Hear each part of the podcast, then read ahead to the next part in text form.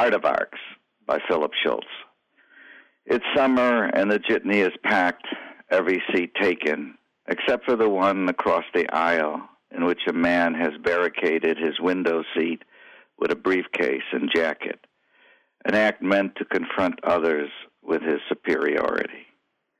Munching chips and guffawing at a YouTube video of an obese woman riding a scooter down a country road, towing a younger obese woman in a wheelchair. He reminds me of a neighbor's dog that would steal and bury our dog's bones, then growl defiantly on his side of our fence. Pythagoras believed our souls ended up inside the bodies of animals selected as rewards and punishments.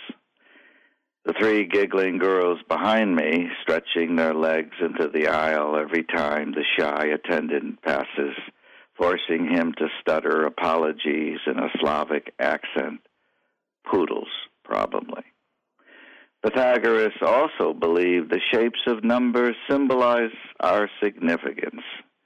Well, sequestered here between work and family, thought and dreaming, I'm probably some kind of numinous digit slowly evolving into, say, an aardvark, hurling down the highway inside a bus camouflaged as a vodka bottle, on its way to a barricaded future on the far side of a fence where all our significance is buried.